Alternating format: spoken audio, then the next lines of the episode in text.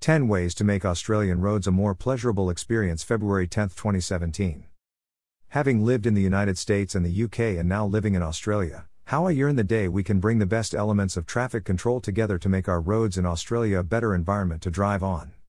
I've compiled a list based on my personal experiences of some of the annoyances or bugbears that currently plague our road networks.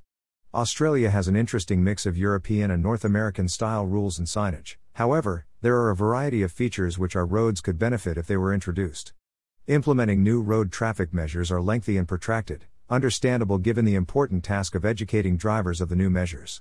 However, some of the below bugbears could be tackled with relative ease while others may need considerable rethinking on our road design. Bugbear number 1 Waiting for lights to turn green in the wee hours of the morning. A common frustration of drivers is to have to wait for a red light at times of very little traffic, particularly during late nights and early mornings. In many towns and cities across the United States, many streets and roads have traffic lights which change behavior to flashing amber and red during times of sparse traffic, most notably during the very late and early hours of the day. The road with priority has the flashing amber, to warn motorists to pay attention, which allows drivers to cross through without stopping, and the road which gives way or yields has the flashing red light which acts as a stop sign. Interestingly, a trial was put in place in Portsmouth in the UK during 2011 whereby a similar scheme, not quite as safe, was introduced except rather than having the flashing amber and red, it had a flashing amber and green light.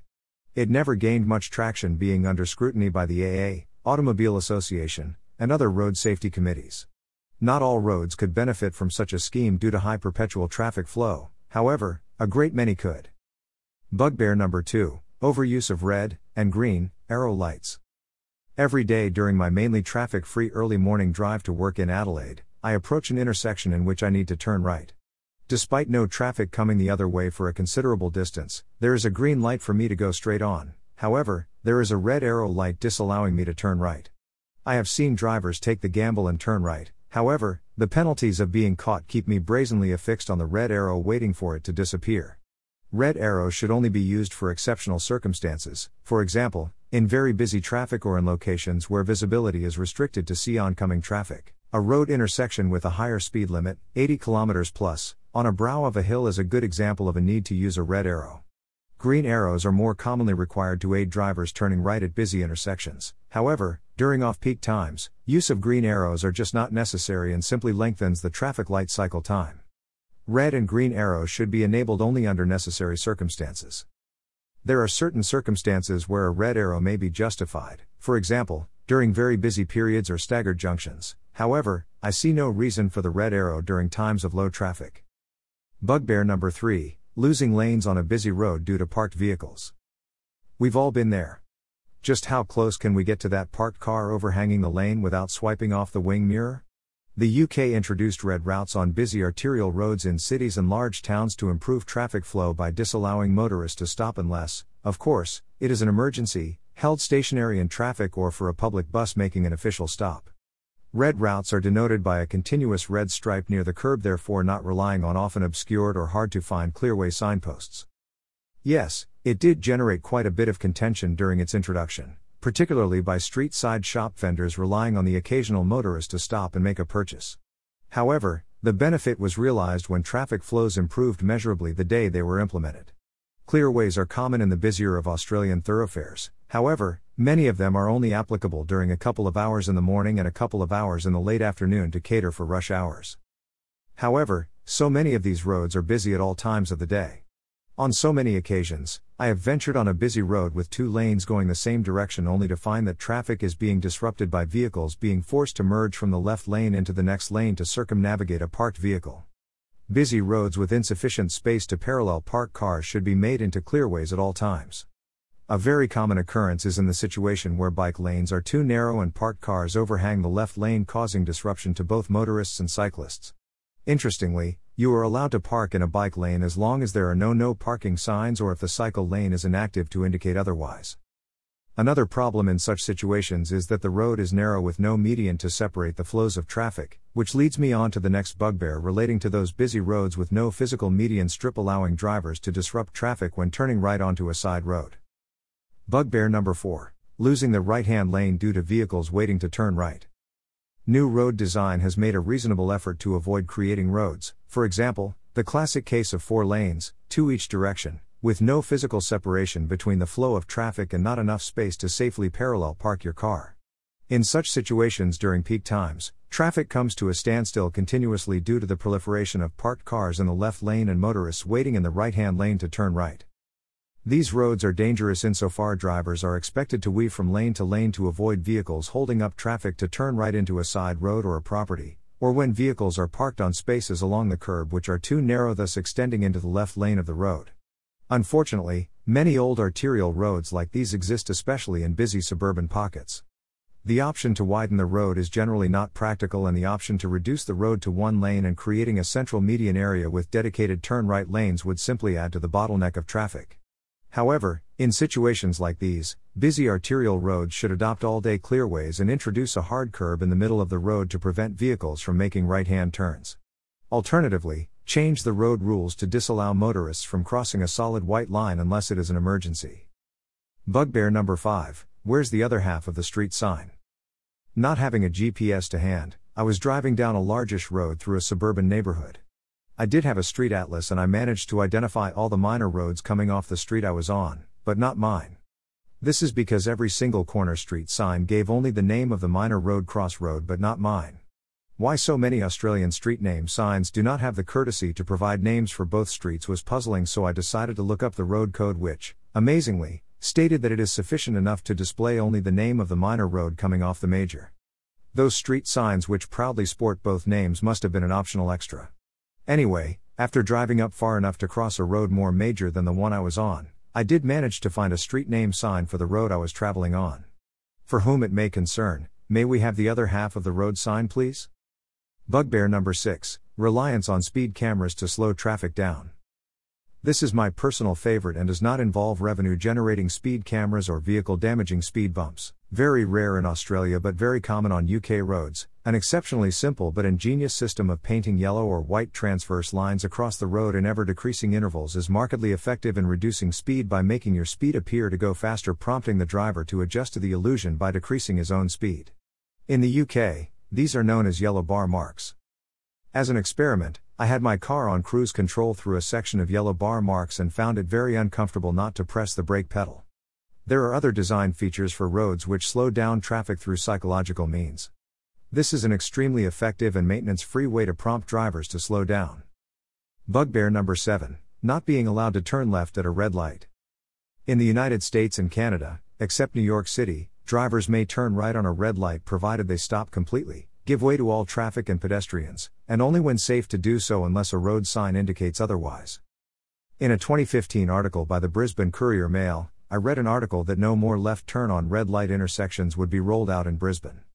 I'm unsure why we haven't adopted this approach on a widespread basis either in Australia or in Europe. To fill in empty road gaps by allowing motorists to turn left on a red light if safe to do so seems logical with respect to using the roads more efficiently. Bugbear number 8 Occasional confusion of determining which line in the road denotes traffic in opposite directions. Okay. It does not happen often, however, there was an occasion in which I ventured down the wrong direction of the road in the UK. The road appeared to be a four lane road separated by a wide strip of land. It so happened that it comprised of two totally separate two lane roads separated by a strip of land looking remarkably like a median. In most cases, it is obvious which direction the lane is going, but there are the occasional tricky areas. In North America, this potential ambiguity is eliminated by using yellow rather than white paint to denote traffic going in opposite directions. Seems inherently sensible. Bugbear number 9 Over and inappropriate use of speed bumps and pavement bars. I am not a fan of speed bumps, although I understand the need to implement measures of speed control on some road sections. Let us first look at the speed bump, or the affectionate British term of the sleeping policeman. There are speed bumps which are moderately effective, and there are speed bumps which are clearly not. Some are more effective than others without having to be too severe in design, leaving ample space on either side. They do, indeed, slow traffic down, however, they are fairly shallow in profile and not prone to damaging your vehicle at reasonable speeds. The gaps on either side and in the middle are not only intended for drainage but have been designed for vehicles with wider axles to pass through unhindered, for example, ambulances and fire engines. However, many owners of larger cars and all, sane, motorcyclists will take advantage of the gaps. The problem arises when you have speed bumps of a short and sharp profile, which, for many vehicles, requires almost coming to a complete halt without incurring some damage. What this only does is prod the driver in accelerating and decelerating quickly between bumps, no doubt, an irritant for those who live on the street without sufficient soundproofing. Not having personally encountered them anywhere but Australia, is the infamous pavement bar. These are bright yellow protrusions in the middle of the road which can be damaging to your car if you run over them at, even, quite slow speeds. These monstrosities simply have no business on our roads, and one can see why, considering the amount of damage they can incur to many of our road vehicles, not to mention its potential hazard to unwary motorcyclists. On one occasion, I observed a driver in front of me who, to avoid hitting a swerving cyclist, moved right to add additional space between the car and the cyclist. However, in doing so, the driver's reflex brought him quickly back to the left, nearly ramming the cyclist off the road when one of his tires inadvertently brushed against the edge of a pavement bars in the middle of the road. Moreover, this happened during the early hours of the morning with no other traffic coming the opposite direction. The intention of pavement bars is, largely, to prevent drivers from swerving into another lane or cutting corners, particularly at tight intersections. When installed at such a road intersection, usually in suburban neighborhoods, they simply get trampled on by larger vehicles negotiating a turn, resulting in damaged or missing pavement bars. Moreover, they do not even have reflective qualities for night driving, unlike a cat's eye stud. Cat's eyes are often installed between pavement bars but are not as visible as if cat's eyes were simply used throughout.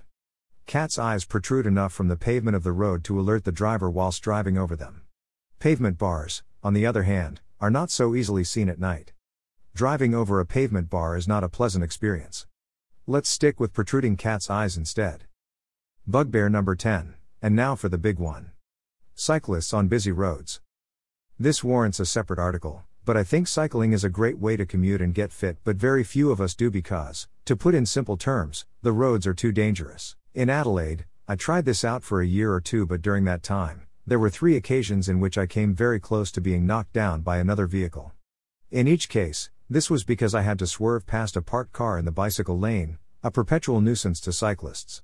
The biggest problem for cyclists is the lack of dedicated infrastructure, and, unfortunately, this does require a considerable degree of planning, interdepartmental cooperation, and, of course, expense to implement. Unfortunately, cyclists have no choice much of the time and choose to take the gamble and play Russian roulette with the busy arterial roads. While taking the train from Den Haag to Amsterdam in the Netherlands, I observed a completely separate cyclist network complete with dedicated signposting which obviated the need for cyclists to share the road with automobiles.